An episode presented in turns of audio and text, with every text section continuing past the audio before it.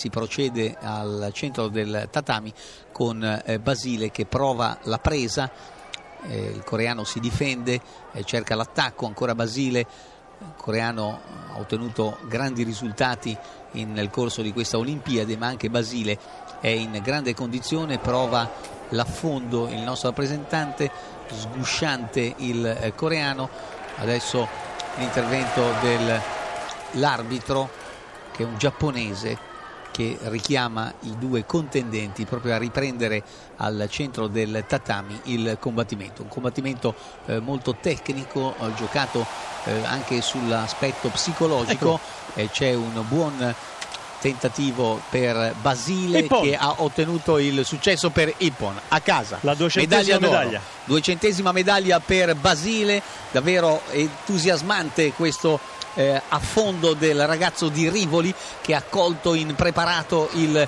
nostro avversario, lo ha schienato. Questione di un attimo, ma Daniele Masala quello che conta è mettere a terra anche per un centesimo di secondo Esatto. l'avversario e dunque piange il coreano Han, piange di gioia e di soddisfazione. Il nostro Basile lo avevamo anticipato, sarebbe arrivata da lui la medaglia d'oro numero 200 perché è un ragazzo di valore, è un ragazzo di grande spessore anche psicologico. Bravo Basile, Fabio Basile, torinese di Rivoli che ha conquistato la medaglia numero 200 nella storia dello sport olimpico italiano e portiamo a casa la prima medaglia d'oro grazie a Basile che adesso va a, a complimentarsi eh, con il coreano che lo abbraccia, si è messo a piangere il coreano però ha un gesto di grande eh, signorilità, di grande sportività come sempre succede in questo sport, ammette la superiorità del suo avversario. Per Fabio Basile medaglia d'oro è la prima medaglia d'oro per l'Italia, non crede alla sua